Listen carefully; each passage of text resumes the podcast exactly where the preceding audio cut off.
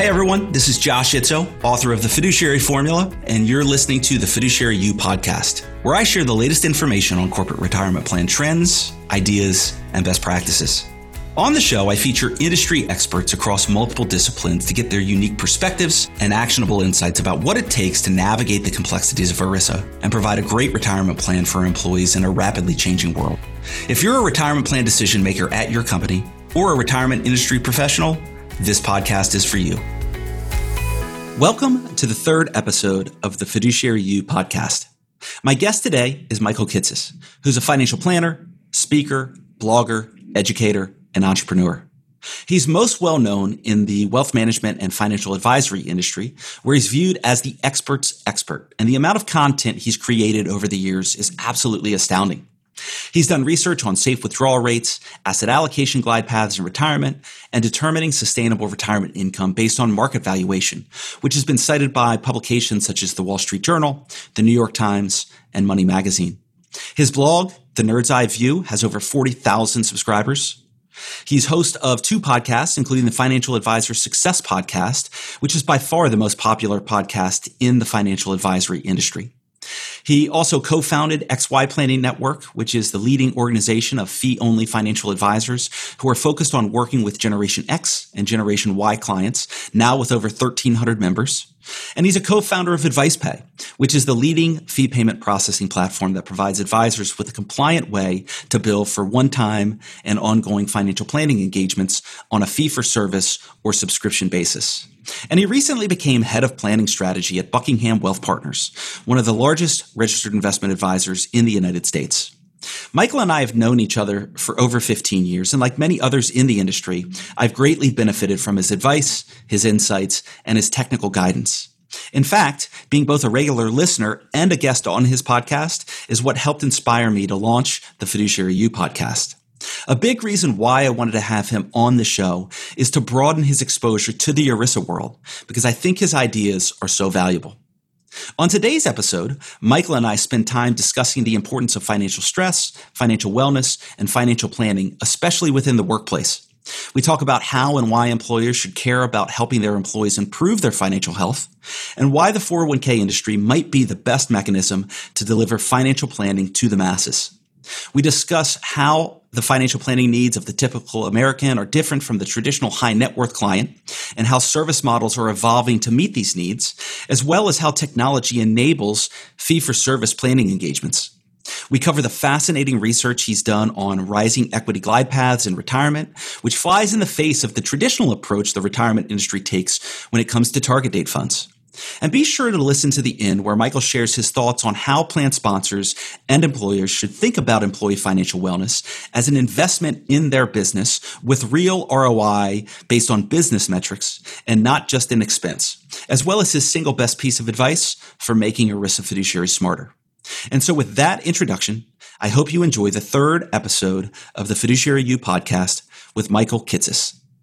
All right, Michael Kitces. Welcome to the Fiduciary You podcast, where we focus on making ERISA fiduciary smarter. I'm so happy to have you here today. I can't wait for listeners to hear all the things you have to say. And we're going to have a pretty wide ranging conversation today about things like financial planning and wellness and everything from retirement income and so on and so forth. So thanks for being here. Uh, my pleasure. My pleasure. I appreciate the opportunity. Congratulations on getting underway with the new podcast. I know we're just a couple episodes in and I get to hop in. So welcome to the podcasting world. I'm I'm I'm flattered to get to be one of the early guests. So everybody years from now who goes back and listens to this successful podcast, we get to hear this early episode with us. Yeah, I'm, i actually feel a lot of pressure today since you know your podcast is like the most popular one in the financial services industry. So I, I, uh, I'm actually a little nervous. I think I'm sweating here. I hope I do a good job. I, I'm sure you'll be fine. You know your world better than I am. I am your guest in your house today. Awesome. Well, so let's kind of start talking about and and I'd love to talk about just financial planning in general and with your background and all the different things that you're doing and have done over the years Um, you know, you are the expert's expert kind of in the industry from a, a, planning standpoint. And, you know, planning is something that has been a great focus within kind of the private client, retail, traditional wealth management world. Not something that's been a major focus in the ERISA world. That being said, over the past few years, this kind of concept or this, this, this um, phrase financial wellness has become really popular. Unfortunately, even though it's a buzzword, it's really hard to define and pin down. Mm-hmm. So maybe let's start. Yes, when you hear financial wellness, what comes to mind for you, and how would you differentiate that from maybe financial well being or financial planning as well? Well, it's funny. So, I, you know, I have to admit, when I when I think about financial wellness, like my head goes to a financial well-being model, sort of a, a, a holistic look at our well-being from a from a wellness lens. I guess strictly speaking, like well-being is how we're doing, and wellness is what we're trying to do to improve our how we're doing. You know, to me, the nature of of financial wellness, I, I, I think it speaks to the holistic nature of just all the different pieces of what happens in our financial lives. You know, our industry, just the roots of our financial services industry, we're, we're an industry of a zillion different products that are regulated by all the different product channels. And so insurance people talk about insurance stuff and investment people talk about investment stuff and people from the 401k world talk about 401k stuff and i feel like the whole nature of the financial planning movement in general has been like let's unify the channels and say we got to look at a whole person and all the domains of their financial life because it's not just about any one of those, but literally how they fit together. And I guess even in that context, I'd kind of think of financial planning as the verb about crafting this wellness journey. Wellness being the actions of trying to improve where we stand, and well-being be the overall measure of just how, how are we doing in our in our in our financial selves and our financial whole just recognizing all the different pieces that go into that right? Like there's what's going on in my retirement accounts there's what's going on in all my investment accounts. There's what's going on in my bank account and my cash flow and budgeting right? Most people at the end of the day live and die not by what's in their retirement account. It's what's in their bank account and right. their ability to have their inflows at least cover their outflows every month. We have all sorts of challenges that come with the risks that impact our cash flow, the opportunities in our career to lift our cash flow and income, the trade offs that we make when our income goes up about whether we're going to save it or whether we're consume it more. And if we're going to consume it, are we going to do it in a one time purchase or something that lifts our lifestyle or something where we borrow and take on debt, which burdens our earning power in the future. So we got to earn that out. So many different choices and trade offs that tie into all the different pieces that ultimately say, the end of the day am i am i comfortable with my financial state of health? When at the end of the day if if i am i can go and be my productive self in the world. And when i'm not it's actually really hard to be productive with almost anything else because you know we get so focused and obsessed. Maybe obsessed is the wrong word because that like implies to me some irrationality. Like just we get focused on our financial challenges when we face financial challenges because the modern world we live in today, like, you know, money is subsistence levels stuff. Like, it's a survival thing at this point. Like, in the past, if I didn't have food, clothing, and shelter, like, I couldn't survive because I was exposed to the elements. Now, if I don't have money, I can't get those things and right. protect myself from the elements. So, like, if you can't, if you can't handle money issues, you can't survive and function in modern society. And so, those who are challenged financially and stressed financially, it ripples into everything else, which is both bad for our personal well being and certainly in the context of you know the reality of 401k plans in the workplace like your financially stressed employee is your non-productive employee your high turnover employees your absenteeism employees like all sorts of ripple effects that come that are are way beyond just do we have a you know a, a 401k plan with prudent investment choices. Right. Not that that doesn't matter but like the stuff that ultimately impacts employee wellness goes way beyond only that only that retirement plan layer. Yeah i think that's i think that's a great point. And you know when you you you mentioned wellness and well-being part of the way I think about wellness is really the steps. It's more kind of process focused and action focused, right? The steps that you're taking to improve your overall financial health. Whereas financial well being is more of kind of an emotional state that you're in. So, for instance, you know, if I pay off my credit cards every month, then I'm likely to have a higher level of financial well being because I'm not going to be worried about my short term debt and because I'm taking those kind of healthy actions, if you will. But you bring up a really good point. There's a, a financial wellness and financial wellness solutions have have really kind of exploded within the you know within the retirement industry because for most people you know most americans don't actually have access to a financial advisor i would say in general most what people have access to. And, and there's still a coverage issue within the 401k industry but most most americans right they have some type of workplace retirement plan. And so wellness uh, again that word has kind of been hijacked in some ways within the industry yep. and it's really hard to define what is it. Is it just education? You know it used to be for for 20 or 30 years a lot of the education was focused on how do you teach people to be better investors, talk about asset allocation and risk and return and you know none of these things that actually move the needle and where the, the the messaging is now gone is more around like budgeting and debt management and saving and so on and so forth.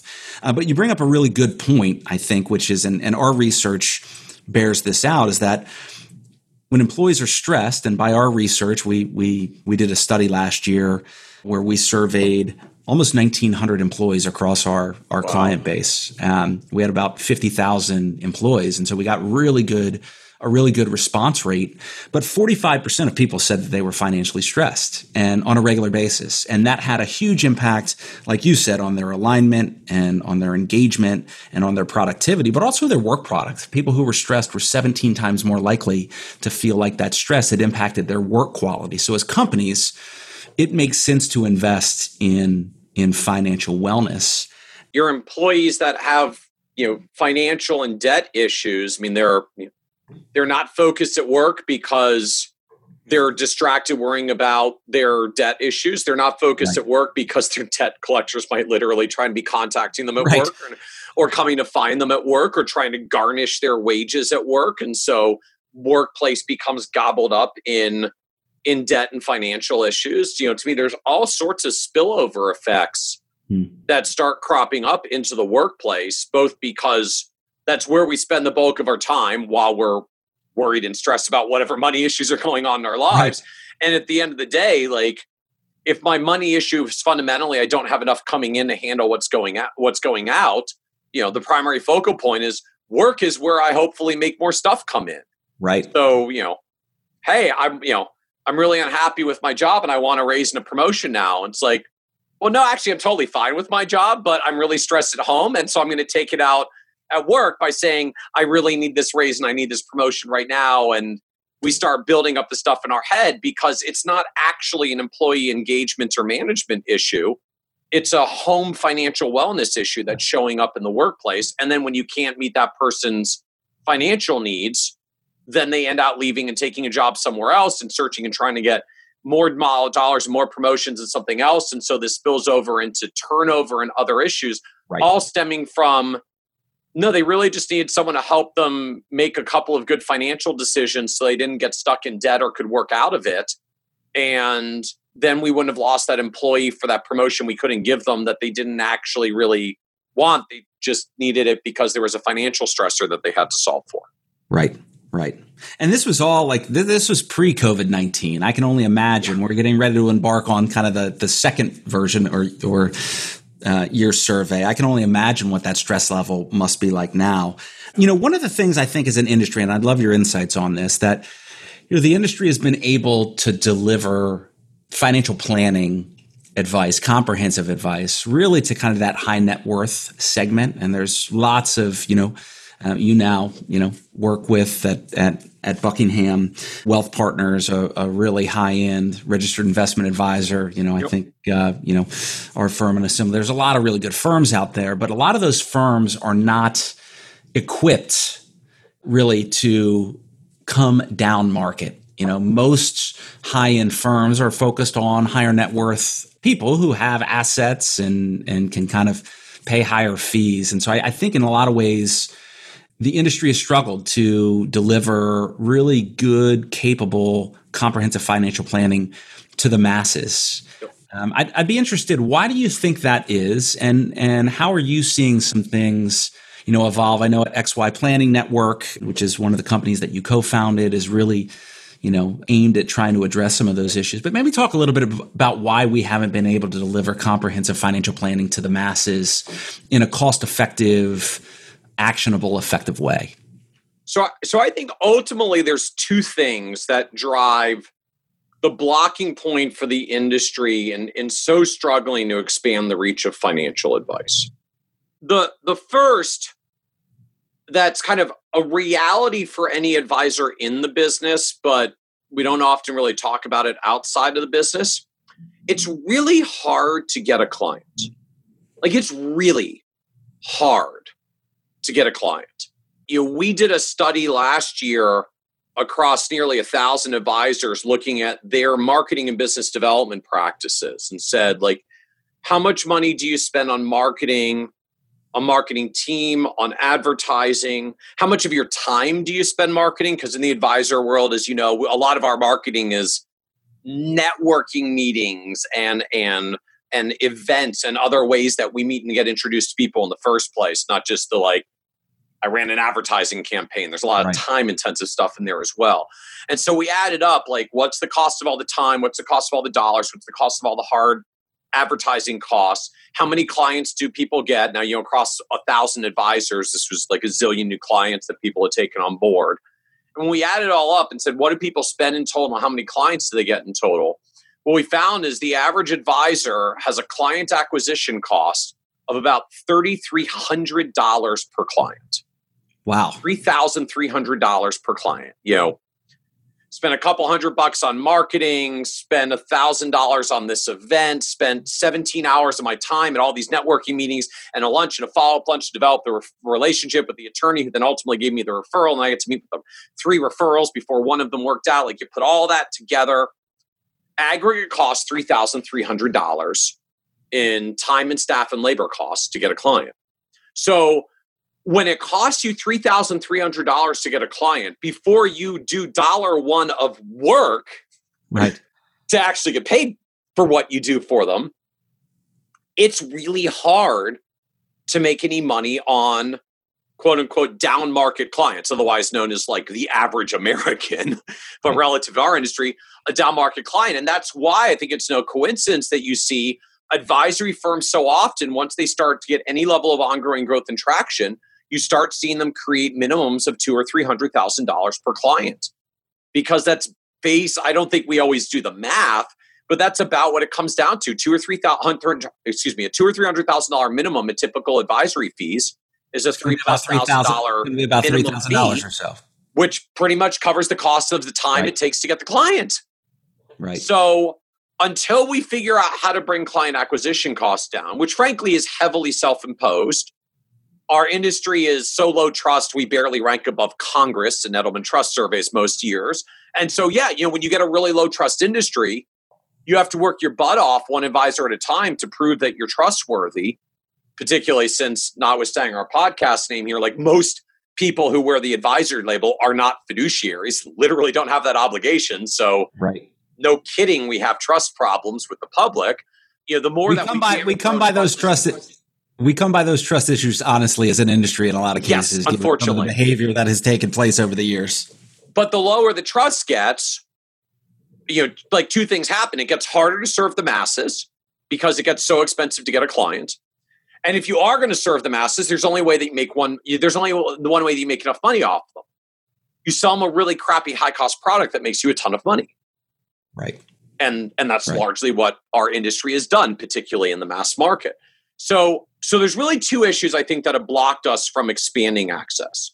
Number one is this problem that it's so hard to get a client. This is a heavily self-inflicted wound because of the trust issues, at least our industry and the aggregate has brought on ourselves. I think, you know, some of us on the fiduciary advocacy side are trying to change that, but that's not where the industry is in the aggregate.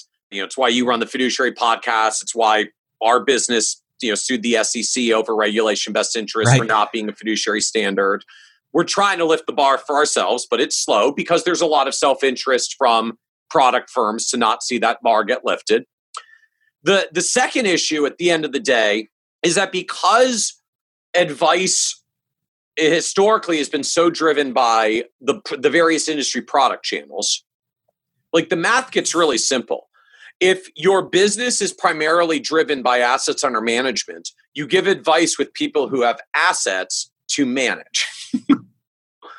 and Right. if you just look at the market sizing research of like, you know, aggregate in the US, there's about 120 million households, 300 plus million people, but many of them are, you know, families, couples with children, such like 300 plus million people, 120 million household units. Only about a third of those have at least $100,000 of investable assets outside their primary residence, otherwise known as you know, prospects for advisors. Right. So if we start with an assets under management based model, you by definition have eliminated like 70% of the marketplace before we've even started the exercise.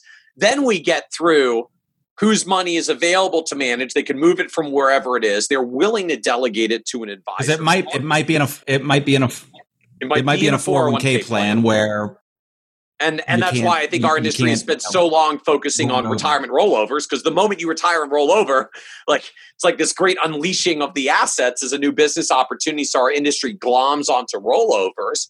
All money in motion is what they called it when I started in in the industry. Money in motion. money in motion. And so all of that builds up to you. We're low trust with high acquisition costs to get a client. And our business models are mostly built to only serve people that have an asset base that's high enough to make the math work. And when you go through all that slicing, you end out with advisors basically focused on the top 10 to 15% of households. So when you start, start then trying to flip that around and say, how do we get around that? To me, there are a couple of ways that you break through that and that we're starting to see emerge in the industry. So, number one is when we start with a model that's built around the products, you only pursue the people who have the dollars available to buy your stuff. And so, when we dissociate advice from products and we simply give advice for the sake of advice, so I broadly call this the category of fee for service financial advice. When you start with that, you know, that could be hourly fees, ongoing subscription fees, or retainer fees, just standalone financial plans, pay me to do this analysis when you break into fee for service and you dissociate from all of the products and the assets and the rest, even though some people may have product needs or asset investment needs and the rest, you widen the marketplace. So, you know, we founded a business to do this called XY Planning Network. We now have almost 1,300 advisory firms across the country, all of whom do these fee for service models. No products, no asset minimums, just charge people for advice and let them pay for the advice they want. We particularly champion doing this on a monthly subscription basis. So you can work with an advisor in an ongoing relationship, but you don't have to buy products or move money or any of that. And sure enough, what we found going into that market from the advisor end, we're seeing immense growth from the advisors. That's how we've added almost 1,300 advisors in only six years. But we're seeing from the perspective of the advisors serving clients, you know, their businesses are growing tremendously because all they have to do is go and say like hey i'll actually give you advice and just charge you for it. You don't have to buy anything or move anything. It's like for a ton of americans like this is what i've been looking for. I just wanted to pay someone to answer my darn financial questions. And so what we're finding is when you change the model and you dissociate it from the from the investments and the products and you just let people pay for advice more people show up to pay for advice. The second breakthrough that i think is coming with it as well and dovetails well to you know what you do josh and what you're doing with this podcast you know because one of the biggest blocking points is essentially advisors ability to reach clients in mass and not have prohibitive costs in marketing and advertising in order to do it. And all the challenges that go with that because they're a low trust industry you know, distributing advice through 401k channels to me creates some really unique opportunities right? Businesses and 401k plans naturally have a one to many scale. There tends, at least by and large, to be a pretty good trust level between employees from your firm and the firms. If I really didn't trust the leadership, I usually don't work there. You know, we have a great fiduciary framework in place that generally ensures that 401k plans are even aligned to the plan participants and are created in their interests and all the things that further tend to bolster trust in the first place. And so I see in particular a huge opportunity for expanding financial advice to a wider base through employer retirement plan and 401k channels because trust levels tend to be higher reach tends to be higher. We can we we can hit the ground running faster with one to many solutions that have a lower cost per client just to get them on board. Then we still have to figure out how to service them and deliver the value but between the technology that's being built in employee wellness and just frankly what you can do from the economics of an advisory firm when you say hey i got a plan. It's got hundreds or thousands of participants. I just literally need whip smart cfps who can sit at a desk and take phone calls and video calls and just be awesome in giving advice to people. That's actually not horribly expensive from an advisory firm perspective to staff and deliver at a reasonable cost. You know some limitations is how cheap i can get but way way cheaper than what 98% of advice is in the marketplace today. If I can, you know, if I get to say, like, you know, I wave my magic wand, there's a ton of people want advice. We just need to staff to it. Well, I can staff to it pretty easily. And in a 401k channel, I actually can kind of wave my magic wand to make a whole lot of people appear who have a lot of advice needs. So I think there really is a unique right. opportunity in the employer channel around doing this with the interesting asterisk from the employer end. Like, oh, and by the way, not only is it just a good thing to do for the stewardship of your employees, you may decrease turnover, decrease absenteeism, have fewer problems with employee manager relationships where they want raises that they probably didn't deserve, but they need it because they got financial problems at home. That if you solve their financial problems at home, they don't have these problems at work.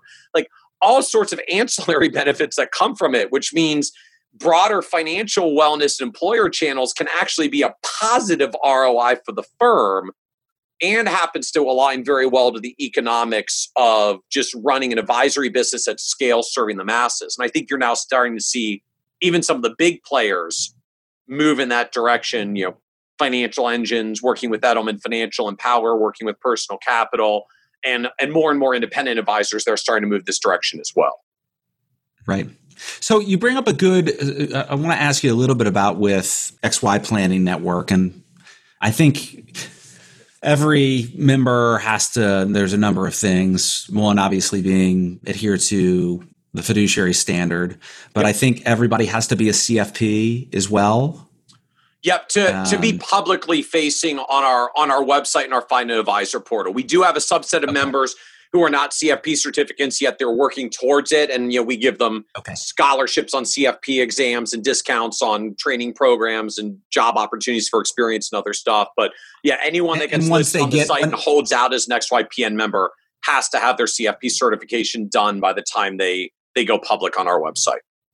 Got it. Okay, so you know, one of the things in talking about kind of the needs, and I think this is one of the challenges a lot of RIAs, especially that kind of focus up market or, or with higher net worth clients, one of the things they struggle with is it just is an interesting kind of experience is generally in a lot of cases, larger clients are easier to work with than, than smaller clients. Their, their needs are, are less in some ways. But the scope of services as well for somebody that may have, you know, one or two or three or five million dollars is generally different yep. than you know somebody that that that doesn't. So what are you seeing? Like i'm sure some of the xypn members are working with some you know some high net worth or kind of ultra high net worth folks. Is it fair to say that that that most of the clientele of the advisors in the network may not fall into that kind of high net worth yep. category. And so, if that's the case, what do the services look like for those types of folks? I mean, is it very heavy kind of asset management and, you know, traditional kind of, you know, what we see from a tax and estate, or is it something different because the needs of that target market are different? It it's different. It's different. You know when we look at at what's happening in xy planning network and you know we do a lot of internal benchmarking studies with our members from the xypn just to understand like what's going on. You know as as i view it we're we're kind of birthing the movement of a new business model in the industry. And so just being the nerd that i am i'm like we're going to document this because I'm a, I'm a data nerd, research nerd at right. heart. So I'm like, we are doing right. internal benchmarking studies. And someday, 20 years from now, people can look back at this research and see here's how this model evolved. So here's what we're finding and seeing from the client end. It is a different kind of clientele. In part because, look, if you have a pile of assets, there's no shortage of advisors to work with in the first place. The advisors that grow an XY Client Network, like they're doing it in essence by pursuing non asset clients in the first place that, frankly, no other advisor will take unless you buy a product from them. Like if you're not ready to buy a product and hand over assets, it's hard to find anybody to work with you. And so that's who XY Planning Network is working with, which is actually like a bajillion Americans but people who get rejected from almost every other financial. Well, at least at least seven at least seventy percent. Yeah, at least seventy percent of the market before, and and if thirty percent have more than a hundred thousand, most RIAs are going to have call it a half a million or million or even higher kind of minimum. So it's actually probably more than seventy percent. Oh yeah, it gets to be about eighty five to ninety percent okay. from the the market sizing math that that we've done. Uh, so people who want to date to the prom but but can't find anybody to take them, basically, right? Right. And just you know, we talk to so many advisors in the network that grow from from the clients that essentially say, you know, you're the fourth advisor I've talked to. You know, I keep looking for fee only advisors that will just give me advice, but the only ones I can find require half a million dollars, which is $490,000 more than I have. I'm so glad you work with me. Now, now what we do find because almost by definition these are folks that don't necessarily have piles of assets, they pay from income. Now, it does mean we find by and large, at least so far, XY Client Network is generally working with people of above average household incomes in the US because you still need some financial wherewithal to pay for the advice. And, you know, while this model solves one part, which is we don't need someone who brings piles of money to buy the advice because we're dissociating the product part it's still hard to get a client and the costs of that are better when you work in with like the 90% that no one else is taking in our industry but it is it is still costly to get clients and so we're generally seeing advisors work with i'll call it above average clients but not necessarily ultra high net worth unless they decide to specialize there. Now in terms of the advice the advice looks very different and at the most basic level the fundamental difference that changes in these kind of alternative females working with different clients is the industry at the end of the day has what I would call a balance sheet centric approach to advice. We talk about your assets, generally how they're invested, where they're invested, tax status, the account types. Let me show you IRAs and Roth IRAs and 529 plans and HSAs and all the different things I can do with your assets to move them around and how are they invested and how are they allocated it's very focused on your balance sheet. When you work with, frankly, like the other 70, 90% of the country, not not your P and L, not your P and L, basically. Yeah, like it's it, not it, focused well, on your P and L. Yeah, what you We're out of your balance sheet and we're into your household P and L. We're into your household income state. Cash in, cash out is the whole focus. And so some of that's budgeting. I know budgeting is a bad word, some people, depending on your context. So I just broadly say, like, it's focused on your cash flow. What money's going in, what money's going out is your, you know, is your upkeep greater than your outflows, you know, which means we got some problems. Is your money aligned to what's actually important to you? Right? There's some very deep conversations that come from, you know, what's really important to you or your you and your spouse or your family like okay let's look at where your money so goes. some life so some life some life planning call it goals planning but life planning kind of yeah yeah i mean it, it's as well. You know it's it's not to me like it's not necessarily goals planning. Goals is very distant. It's much more I know, I'd call it just kind of like va- values alignment and and helping people recognize like you know you say your kids are really important and you really want to invest in their future but you're not saving for their college it's like let's just talk about it. Like what's going on there? Well, you know, there's a disconnect. Yeah, it's like just where, like no judgment. It's like where's the money going? Oh, okay, so it's going really heavily into current kids' activities. Like, okay, that's cool, but if you want to also invest in your kid's future, let's talk about like how do we balance swim lessons, gymnastics, and karate against also supporting their college in the future And like, let's just have, like, I'm not here to tell you what's right or wrong. You set the values of what's the priority, but I can at least help you look at where are the dollars going. Does that actually line up with what you say is really important to you? And of course, because our lives change and income changes and expenses change and demands change, those numbers move all the time, which means meeting with an advisor on a regular basis actually becomes very helpful. The biggest essence to it is it's anchored around the P&L more than the balance sheet. And so what am I earning, income, career decisions, you know, for a lot of people the single biggest thing you can do to change their entire life trajectory and financial future, help them understand how to ask for a raise when they're actually deserving of one and you know so there's a human capital. There's a you know generally speaking right when people start working you know when you're young you've got low financial capital you've got high human capital. Yep. And that kind of relationship changes over time. Yeah you know, it changes over time. At some point when we're in the later stage but, of our career not a lot of earnings years left but hopefully at least we built right. up some some financial savings. But in the early years like you know helping you take $2,000 to invest into some designation that gets you a $1,000 raise next year is literally worth like 20x getting you to actually even put the $2,000 into your 401k plan or your Roth IRA in the first place. Like a $1,000 raise in your 20s, 20x the value of getting tax free growth in a Roth account for the rest of your life. Like the math isn't even vaguely close That's a fa- you do earnings raises 40 years of earnings power, the compounding on top of that, and then you get to save that money every year going forward for the next 39 years. Right. So, you know, everything around human capital and earning power, which is isn't even on the table of the discussion when we talk about traditional asset-based retire uh, retirement planning because it sort of assumes money's already there. You know, where is our spending going? You know, cash flow, budgeting, alignment of spending to values and what's actually important to you. Then there's making good tax decisions, making good employee benefits decisions, buying the right level of insurance that's enough, but not too much, but not too little. So much that goes on and what happens with the cash in, cash out for our households that getting better at that starts really dialing back so many other stresses. And there's a whole additional domain to this that comes with people who've got some existing debt.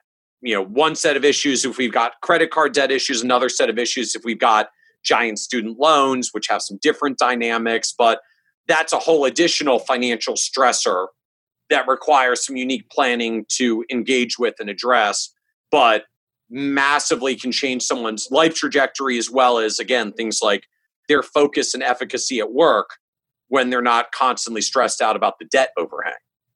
So this is an kind of just an interesting and and you know kind of the skill set and the focus and probably I would imagine that some of the technology tools as well that are are being utilized different for for this segment of the market. And thinking about from a employer perspective a plan sponsor perspective i mean i think if you if if you you know if you ask most companies like they want to try to provide I would say wellness or planning for their employees. They don't want to pay for it necessarily, or historically they may not have wanted to pay for it. And at the same time, I think some other issues, sometimes they're they're fearful. You know, when I started for a large brokerage firm, started my career, you know, it's funny, I would get phone calls as a rookie from advisors that were in other parts of the country yep. that managed 401k plans for big companies that had an office you know, in Maryland where I was based, and it was like, hey, if you'll just go meet with employees and provide some education, you know, you're not going to get paid for it, but anything you get, you know, any clients, they'll be yours. And so it was really this kind of like distribution mechanism. And as an advisor yeah, yeah. who didn't really have any clients at the time, it was I was all for it. Like, great, this is yeah. a great way for me to get in front of maybe 30, 40 or 50 people. Yeah, I mean, I, I was trained early in my career similarly. Like, you know, you you give free financial advice in 401k plans because you might get one or two of the biggest prospects at the company to to work with you. And you know, right. not a bad model if you're trying to go down the that road, but really to me it gets back to the earlier discussion. Like so at the end of the day, right, if we think about this just from a business perspective, like I'm delivering hours and hours of collective financial advice to a broad range of employees because I'm trying to get one or two of them as clients. Like this is why we spend thousands right. of dollars per client to get a client because we have to go through these indirect kinds of tactics that are very time consuming and labor intensive because we're so struggling just to get the original client. And unfortunately, means our heart's not necessarily actually in all the rest of the stuff that we're doing because it's a means to an end. Right. But one of the things that was interesting that you had brought up that, you know, you and I had talked about kind of prior. So, you know, one of the things I appreciate about you is, is, I mean, you were into all kinds of stuff. So, you know, speaking and writing and podcasts and heading up planning for one of the largest RIAs in the country and building this, you know, co-founding XY planning network. And you guys, uh, maybe you joined ventured with somebody else. I don't know if it's the same thing, but you've got this solution called Advice Pay, which is essentially a, a correct me if I'm wrong. I don't uh-huh. want to, to dumb this down too much, but it's kind of like Stripe, if you will, for financial planning or PayPal for finance. It's a way for advisors to essentially get paid advisory fees, not having to bill against assets or through some type of some type of product. Yeah. But advice pay, and one of the things you had mentioned is you're finding some advisors that are starting to use that to be able to go to companies to say, hey, you don't even have to be part of this equation but being able to offer advice to 401k participants that may not have assets to invest in a product or an account to generate fees, but now I can deliver advice to employees of a company without having to essentially custody or touch the assets within yep. the plan and using advice pay as a platform to kind of enable the you know the payment for those services. Is that fair? And maybe talk a little bit yeah. about kind of yeah. what that looks like because that's a that is a that's a, a, model that actually could bring planning to a lot of 401k participants that don't get get access to it now. Yeah it's it's been fascinating to see this evolve. So so advice pays kind of gone through know, probably like four different stages. We, we uh, so i think you described well like advice pay and i'm one that just names my companies very literally like xy planning network was to do financial planning for gen x and gen y. Advice pay is because we facilitate pay for advice. The purpose of advice pay is just to handle payments for financial advice. You know there's a whole bunch of regulatory issues that crop up. You know in our industry if i've got direct access to someone's bank account to bill them for advice fees, it means I have direct access to their bank account, which creates a whole bunch of what are called custody rules in our industry about who has access to the money and what protections do you have and how are you ensuring no one steals the money and how do we know that you're not going to steal the money? You know, if you can bill your clients on a regular basis, what's to stop you from changing their monthly fees from $100 a month to $10,000 a month? Bill them all on December 30th, and by January 3rd, when they get back and look at their bank account, you've disappeared with the million dollars of your client's money all sorts of issues. And so we build advice pay to solve for all of that. Like you can't change the fee unilaterally to steal your client's money. A whole bunch of just basic consumer protocols comply with the industry. We built it originally, frankly, for XY Planning Network. You know, when when our members started joining and doing these models where we charge people ongoing fees outside of you know no product sales, no assets, it's like, wait, you know, this is really cool and people are willing to pay, but you do this for a whole bunch of clients at once and like you get buried, like literally you get buried in an avalanche of checks that show up in a massive envelopes every month like just the the administration of billing becomes if you're going to get buried checks aren't the worst thing not the worst thing in, but but it does slow down the efficiency point, of the business when they are right. not terribly large checks and you need them all to add up in order to make the business work so we built advice right. just just to automate that like automate advice fees, one time fees, especially recurring fees. So you can bill clients on an ongoing monthly basis. Where like, you know, in the working world, our whole lives are like we get our paychecks every two to four weeks and we pay most of our bills on a monthly basis.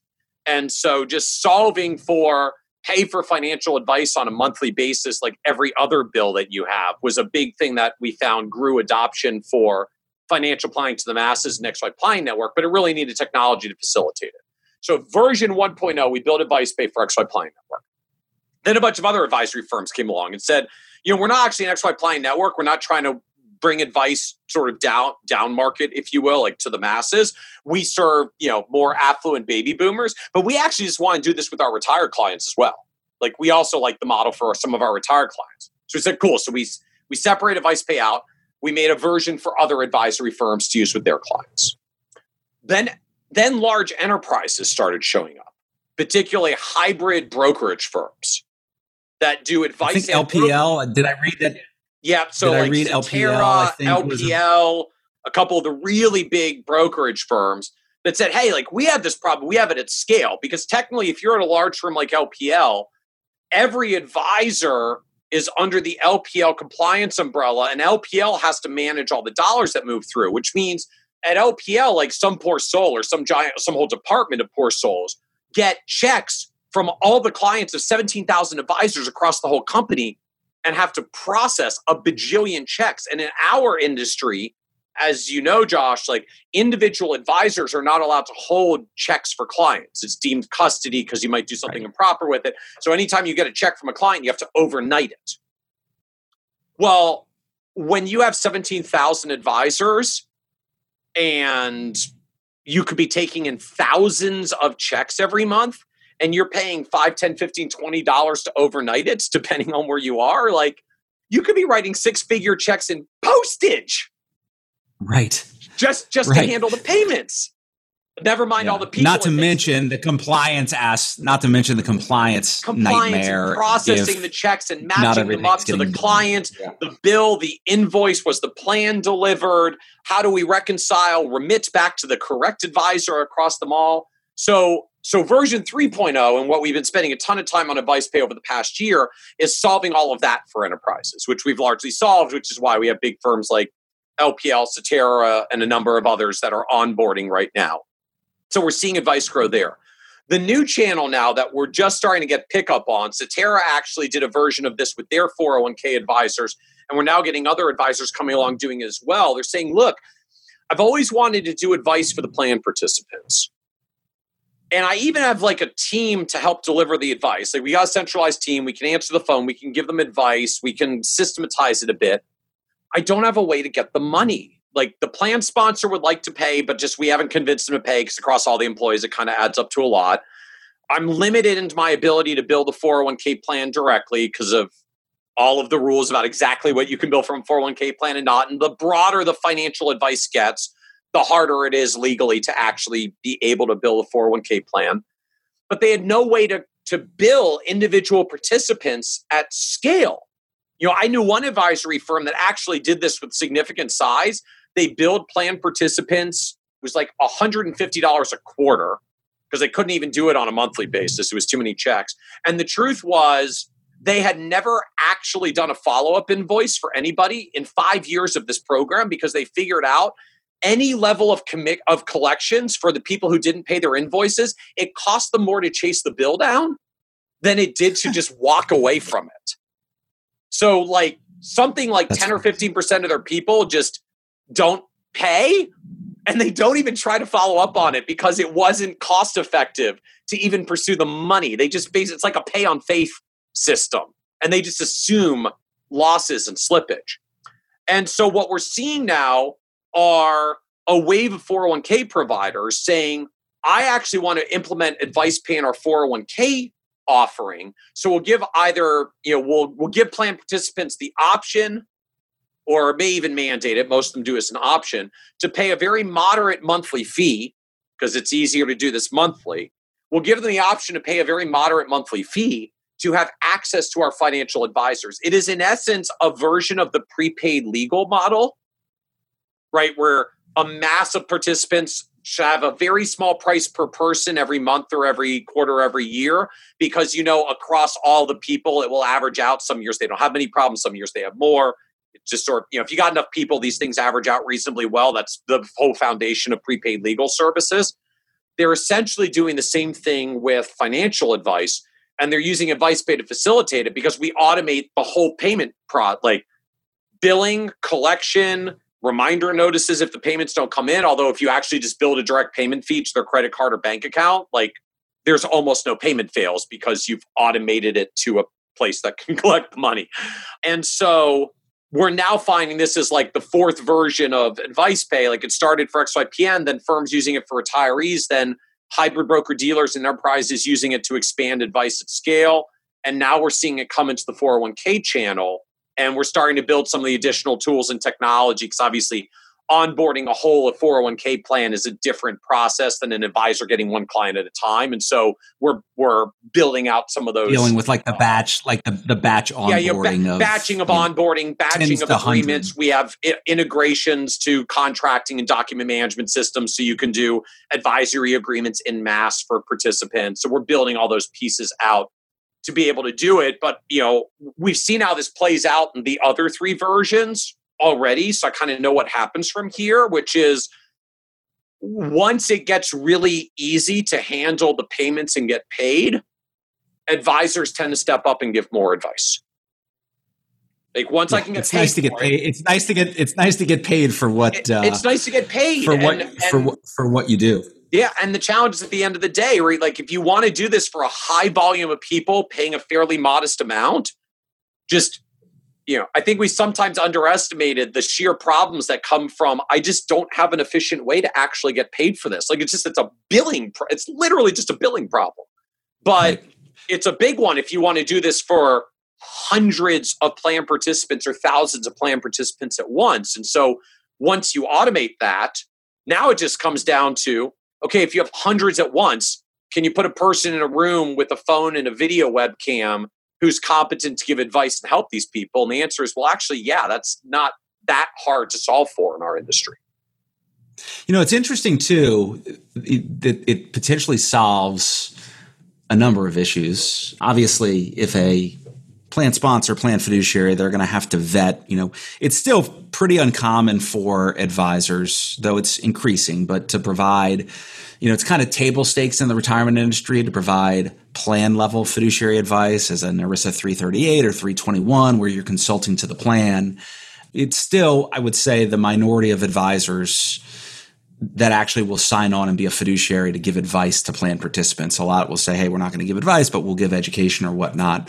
Obviously, getting compensated, you're you're it's going to yeah. I mean, I, you know, we didn't have a lot of interest to go beyond that, right? Just sort of at the end of the day, like, so let me get this straight: you'll pay me to give the plan participants advice, and you'll also pay me to not give the plan participants advice. So. Right why again would I give the plan participants my like I want to be nice, I gotta be competitive in the marketplace. If other people are giving a little, I gotta give a little. But like you know, most advisory firms didn't come to that as a uh, excited for growth and to deliver more advice. Right. Because they didn't have a good way to get paid for it. And, and, and this also creates you do it also creates too the possibility as well as some continuity if you're giving access to advice now and people and you have turnover within companies which at times you do and somebody then leaves you know they they this may provide access to they'll be working with a fiduciary advisor whether that advisor is able to kind of take on you know that client on an ongoing basis maybe they have assets now and maybe that goes into a more of a traditional model or you know maybe there's a way to at least create some kind of continuity as somebody as somebody leaves. So that there's definitely some interesting elements to that and being able you know at the end of the day when money's locked inside a 401k plan and advisors can't get paid on it like you said that they're not going to give much advice. But if you can create a mechanism where there can be a reasonable level of compensation for a scope of services, and there's a technology way, a way to kind of technologically deliver that, that's going to create opportunities for additional advice. I, I want to transition and I want to ask you uh, uh, about something that I, I find really fascinating, and then we can wrap up. But you know, the retirement industry is become just with the Pension Protection Act you know 15 years ago or so and kind of the, the congress green lighting if you will things like automatic enrollment automatic escalation i would argue that the retirement industry has harnessed the power of behavioral finance probably better than the traditional private client side yep. with things like automatic enrollment and automatic escalation. This idea of a qualified default investment alternative or a QDIA being a target date fund. And so we've seen because 401k plans, because they get funded every pay period, are just a beautiful distribution model for mutual fund companies. And target date yes. funds have captured so much of the assets within plans. And the traditional target date fund, just the model and kind of the conventional wisdom is this idea of a target date fund that you know when you've got high human capital and low financial capital you can take on more a lot more risk and so it starts at a really high equity sleeve and then as you get older and as your financial capital grows but your human capital goes down right the, the target date fund ratchets down and becomes more conservative over time until kind of the target date.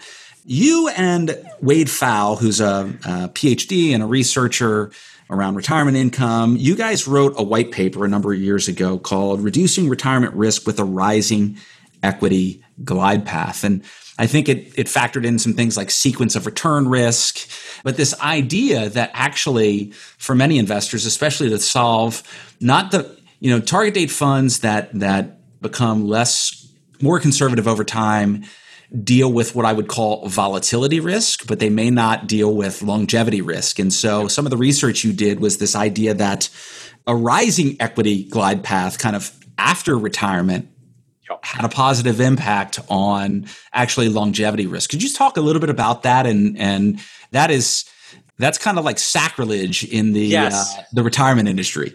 Yes, understood it. I, I know it is. We got a lot of feedback when we when we published that research a couple of years ago. So so here here's the essence of it. It this really is a story about what happens once you start taking distributions out of a retirement portfolio. So specifically, like I got a pool of dollars, I'm no longer saving and putting money in, I'm drawing money out. So, you know, ultimately is overgeneralizing a little. Like there's two things that determine whether my withdrawals from my portfolio actually make it to the end of my retirement time horizon.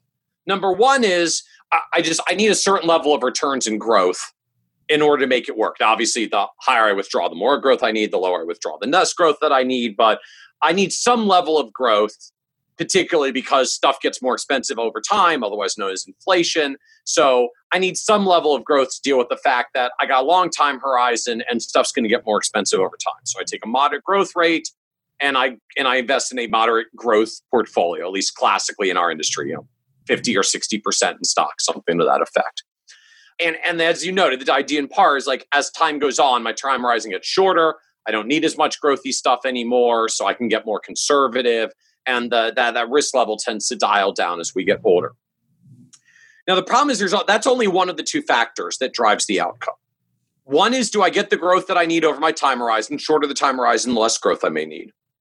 The second is the sequence by which the returns occur in the first place because if I'm taking ongoing withdrawals and I get a wonderful long term growth rate, but I get it by having like 10 to 15 years of horrible returns, like I retire in the Great Depression or the 1970s or something, I can have a wonderful 30 year growth rate. Unfortunately, I'm flat broke after the first 10, so it doesn't matter how good the years are, right? If I retire in the late 1960s, the 30 year growth rate from 1969 to 1999 was amazing. Like you got 11.5% on a balanced portfolio for 30 years. Actual historical numbers 11.5% on a balanced portfolio for 30 years from 1969 to 1999. Unfortunately, you did that by having like 10 years of zero and negative returns, followed by 20 years of mid teens when we got the huge boom of the 1980s and 1990s. Right. So and interest just, rates falling as well, kind of right. during that time and whatnot. Yeah, but so if you're just chugging along, taking five or six percent a year, over 30 years, this is glorious. Unfortunately, you're broke in the first 10 because you got the wrong sequence. Which you and have no so, control, which you ha- obviously have, unlike planning, where you can control certain things.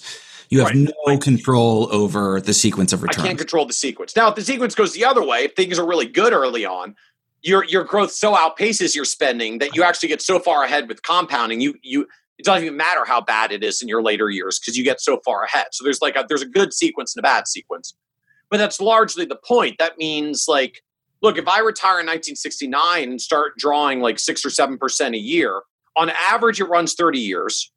In real life, I'm flat broke in less than 10.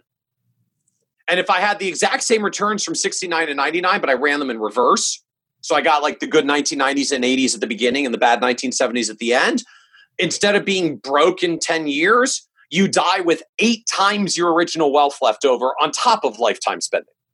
So these like ludicrously large return, like same same average return, just the difference between living from 69 to 99 or 99 to 69 is the difference between flat broke before you make it to the end of retirement and leaving your kids octuple your original nest egg. Oh, left over on the side. So when you think about it in these terms where this sequence matters, sort of overgeneralizing a little, like this basically goes one of two ways. Like markets go up and then down, or they go down and then up, right? We, we know they kind of go up, down, up, down, up, down over time, a little more up than down, which is why they tend to grow over the long term. But we don't know if it's going to be an up down sequence or a down up sequence. So if you think about the traditional approach now of, of glide paths, we get more conservative as we go. So if I get the sequence up, down, the good sequence, it doesn't actually matter. Like I get so far ahead, the truth is it doesn't even matter whether I was overweight or underweight in my later years, I'm going to be fine. But if I get a bad sequence, let's say like I retire in the late 1960s. So the first half of my retirement, when all the bad stuff happens, I owned a lot of equities and I get clobbered. Then when the finally the 1980s show up in the second half of my retirement, it's like, thank goodness, finally time for the good returns. Oh, doesn't matter because I got rid of most of my equity. So you bear all the pain in the bad years and lose all the benefit of the recovery that eventually comes. So basically, in the good sequence, the traditional approach doesn't help you. And in the bad sequence, you bear all the pain on the recovery and fail faster, which basically means heads, it doesn't help, and tails, you lose worse, which is not a good trade off. So if I now turn this around I say, well, what if we do it the other way? What if I get conservative at the beginning requirement and aggressive later? So if I get a good sequence, it turns out it doesn't matter. Like I just die with a less large extra inheritance. If you get far enough ahead in the early years, frankly, you can go like 100% in equities. You're like your time horizon at the end isn't isn't long enough for anything to go that badly because you're so far ahead. But if I get the bad sequence, like I retire in the 70s, well, if I get the bad returns early on, it doesn't matter because I was more conservative early on. And when the recovery I had less, later, I had less equity risk exposure, so right. I was preserving capital early on. And then when the recovery comes, I'm dialing up my risk exposure and I participate in the recovery. So now we get the heads I win, tails I wasn't losing anyways. And so what we found in this research as we put it out is that when you look at how often you actually fail across all the different sequences, the traditional approach actually makes your success rates worse because it makes bad sequences worse and it doesn't help in good ones. Whereas the rising equity glide path improves outcomes because it saves you in the bad sequences and the good ones actually still don't matter. So this is kind of fascinating when you think about it. And again, it, it, it flies in the face of kind of the conventional wisdom. So one, the question I have is in light of this, it sounds like you got a lot of feedback. Have you seen any, whether it be the development of products or solutions or advice, have you seen anybody with the courage to actually We've construct portfolios in the way that you're talking about? Yeah. We've seen some advisory firms start doing this on an individual basis with clients. Now, in the advisory firm context, we tend to like you explain it a little bit differently to people because you know if i say like hey, we're going to get you more conservative early on and buy a bunch of stocks in your later years, right? It's so counterintuitive. People are like, whoa, whoa, what? Like, what? Right. And even if we point out, just to be clear, we're not talking about like take your 80 year olds to 90% in equities. This can be as simple as if someone was comfortable with a balanced portfolio of 60 40, dial them down to 30% in stocks early on and then drift them back to the 60 they were going to own in the first place. Like we, we don't have to over risk people the point is just we deliberately under risk them in the first in the first part of retirement. But the other way to view this, so rather than thinking about it in terms of your stocks, you can think about it in terms of your bonds, right? 100 minus stocks equals bonds, anyways, in the traditional asset allocation. So if you think about this in bonds, here's how it goes. In the early part of your retirement, when you're most exposed to sequence risk, we're going to build up some extra bonds as a reserve. And then in the first part of retirement, we're going to spend down your bond reserve to get you back to what you were originally. So you can envision like we're going to make you a little safety tent out of bonds. You're going to go hide inside of your bond tent for the first 10 years, and you're going to spend the bond tent down from around you. And 10 years in, either things are good and your tent is gone, but now you're cruising well, or things were horrible, your bond tent sheltered you, and now that you're out of your tent, you can go and participate in the growth engine again. So if I build up an extra bond reserve and then I spend down the extra bond reserve, my bond allocation starts out higher and gets lower, which means my stock stock allocation starts out lower and gets higher. So we're doing it, but you know, in practice for people, it's it it connects a little bit more intuitively to say, look, we're just building up an extra reserve of bonds and fixed income, and then we're going to whittle it down once you don't need it. That you're going to spin down first, basically, effectively, and by that, that you're going to synthesize by that, getting to an equity right an allocation that you that you would have been at in the first would have been at at the beginning. That, right, like I'm not going to over risk you relative to what you're comfortable with, but take what your baseline would have been. Right. Carve out a portion of the stocks to buy extra bonds as a reserve. Build your bond safety tent hide in your tent for the first 10 years, whittle down your tent as you go. At the end of the 10 years, you're now out of your tent and either things have gone well and everything's okay or things have gone badly and you took shelter with safety and now you're ready for the growth engine to get on. And if it went well, you're going to have a little bit less money than you would have otherwise, but it's not going to matter because you're still going to have plenty. Right. But if you it went bad, hey, the markets have gone amazing. I'm really sorry. As a result of this strategy, you might only leave your kids like three times your retirement nest egg when you might have otherwise left them four times your retirement nest egg, but you avoided going broke. Right. You and, avoided moving in with them and then them going broke because they had to take care of you as well. And, and to me, I mean, the whole essence of risk management at the end of the day is I give up some of the upside and good scenarios to protect the horrible ones, the which is like literally exactly what this does. Yeah that's that's that's great insight and fascinating research. So, you know, as we we wrap up, I just want to ask you a couple of quick questions, and then we can wrap. But one of the questions I like to ask is, how do you think, or ask all guests, is how do you think, in in your case, retirement and financial planning is going to change or evolve over the next five to ten years? What do you think the next five to ten years, like you know, in the industry and ultimately for clients, is going to look like? So I I think the biggest shift that's happening just broadly industry wide is we're in this meta shift of the whole industry away from financial advice as a way to gather assets and sell products into a world where we actually give advice for the sake of advice and the value that gets created by advice. And there's a whole lot of really important secondary effects that come with that shift that you're going to see play out over the next decade. Advice gets more fiduciary because the whole like once you're only judging advice for advice's sake, like we have always only ever regulated that on a fiduciary basis. More fiduciary advice leads to, you know, fewer trust issues, higher quality advice. It leads to advisors investing more in their education and their quality to deliver better advice. So we're seeing like accelerating growth in CFP certification, advanced designations like AIF, all focused on how do we get better advice. It expands the market of who gets access to advice because as we talked about earlier like when advice is narrowed down to people who can allocate assets or buy a product it's actually very limiting as to who has disposable dollars available and money in motion to do that. When you just let people buy advice for the sake of advice you expand the market of who can participate in advice in the first place. That opportunity creates all sorts of, of scenarios where we can do this in new channels we haven't done historically. And to me the the opportunity for advice in the 401k channel is a particularly powerful one. You live in a world of scale. Most advisors don't. You have broad access to help people most advisors don't. They're marketing to clients one at a time. I think we're still learning the the economics of how poor financial wellness adversely impact companies and how good financial wellness creates an ROI for companies. You know we're now starting to learn where to look on this. It's things like turnover rates absenteeism job satisfaction is expressed by money satisfaction. And so as we learn those you know at the end of the day like i'm not an i'm not an altruist. I'm sort of a pragmatist. Like it's going to grow because advice actually gets people to better outcomes and when there's an economic interest to make this work we figure out how to do it so when we solve for payment systems more people do advice when businesses see that uh, facilitating advice gives them better business outcomes. They put more dollars, they bring more dollars to the table to figure out how to make this happen. And when you get the alignment of, you know, business provider interests and buyer interests, you see a lot of growth in, right. in advice happening. So I see it as a particularly unique channel there, but it ultimately comes down to just we're in this shift from advice for the sake of product sales and asset gathering into advice for the sake of advice.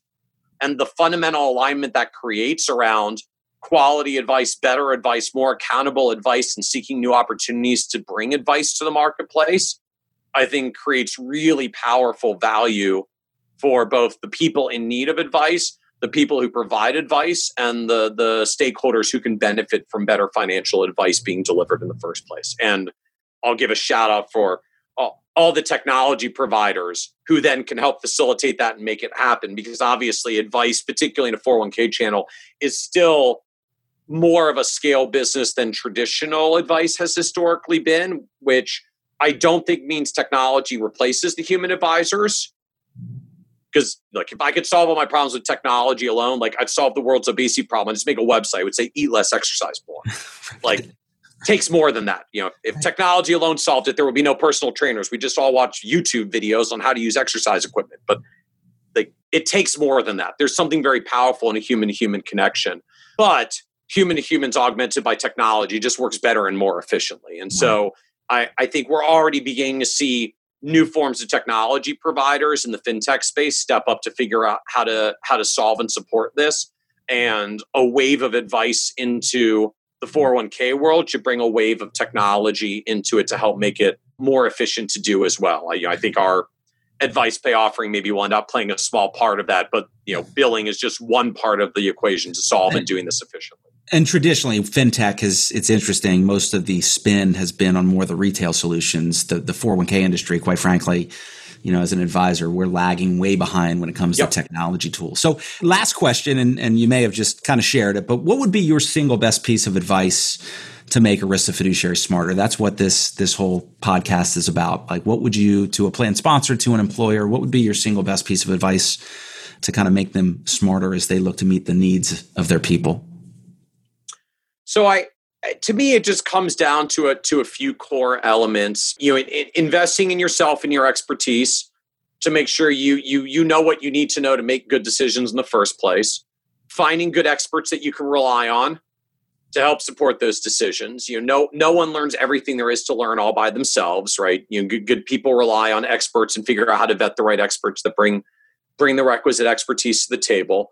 And just really understanding the people that you serve and what they need in the first place right? You know again i i i'm a really strong advocate for advice and the power of advice but i don't pound the table for it just saying like everybody should buy advice because i happen to believe it's a good thing for everybody to do. Like you know businesses and people have to find their own roi and why this benefits them. I think there's a unique opportunity in the employer space and for plan sponsor fiduciaries to say hey what would it look like in my corporate environment if I got to show how this thing that we do in HR and plan benefits is not a cost to the business to be managed, it's a net positive ROI that we're contributing to the business. So I know for so many that live in the HR realm, everything you do is a cost to be controlled and managed. Everything is like you bear all the burden of the cost and you don't get any of the credit for the benefit. Right this to me becomes a really unique area where you can take challenging business metrics like absenteeism and turnover and turn them into something that says here's what i'm bringing to the table as the plan sponsor fiduciary. We're not just managing costs. We're contributing to the net positive good of the business because we found a way to facilitate financial wellness of employees that are going to turn down these key business wide hr metrics in a positive manner. And you know that starts with just really understanding for your employee base where are their challenges and issues in the first place? You know maybe that's debt issues. Maybe if you've got young employees it's a lot of student loan issues. Maybe there's different dynamics where you wherever you are some places it's all about housing issues. Whatever it is understanding what their pain points are and trying to facilitate the advice and the wellness around that and watching the positive effects that it has on the business and understanding hopefully by listening to this and i know josh the kind of research that you put out figuring out what the metrics are so that you can prove up the line that what you're doing is not just a cost to be managed but a net positive to the company. That's great. When you get the metrics you can prove your point and and make your case. That's awesome well, where can uh, where can people go to connect with you or follow what you're up to? We'll put all of it in the show notes, but what's the best way for people to kitces.com is the best way to track us down. That's just, you know, my name, Michael Kitces. We've launched the blog at kitces.com. That's got, you know, our information, our research there. If people want to go look more on Rising Equity Glide Paths. we've got some connections out to places like XY Planning Network and AdvicePay, although you can go there directly, xyplanningnetwork.com, advicepay.com. I'm a big fan of keeping it simple and naming what it is. But I, I hope that's helpful for all your listeners, just thinking about how do they move forward and what are the opportunities from here. That's awesome. Well, thank you so much for being a guest. I know I learned a lot. I'm sure all the listeners will learned a ton as well. So thank you. It's been a lot of fun and I really appreciate it. Absolutely. My pleasure. Thank you. Thanks for listening to today's episode with Michael Kitces. I hope you enjoyed our discussion, have a better understanding about financial planning and financial wellness in the workplace, and it helped make you a smarter ERISA fiduciary. If you'd like more information or you'd like to connect and learn more, please go to fiduciaryu.com. I've got some great resources there for you, including each episode along with show notes, articles, free tools, and online courses. And if you've got questions you'd like me to answer, topics you'd like me to discuss, guests you think would be a good fit for the show, or any other feedback, I'd love to hear from you. Also, head over to Amazon and check out my two books, The Fiduciary Formula and Fixing the 401k. And if you want an easy way to support the show, I'd really appreciate you leaving a review on iTunes. It's the best way to help other people find the show, and I read each one. Until next time, thanks again for listening to the Fiduciary U podcast.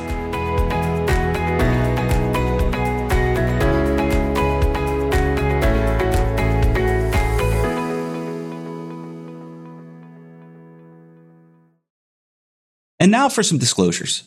Greenspring Advisors is a registered investment advisor. The opinions I express on this show are my own and do not reflect the opinions of my guests or the companies they work for. All statements and opinions expressed are based upon information considered reliable, although it should not be relied upon as such. Any statements or opinions are subject to change without notice.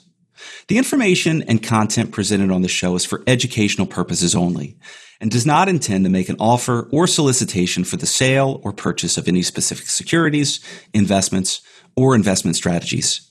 Investments involve risk and unless otherwise stated are not guaranteed. Information expressed does not take into account your specific situation or objectives and is not intended as recommendations appropriate for any individual. Listeners are encouraged to seek advice from a qualified tax, legal, or investment advisor to determine whether any information presented may be suitable for their specific situation. And past performance is not indicative of future performance.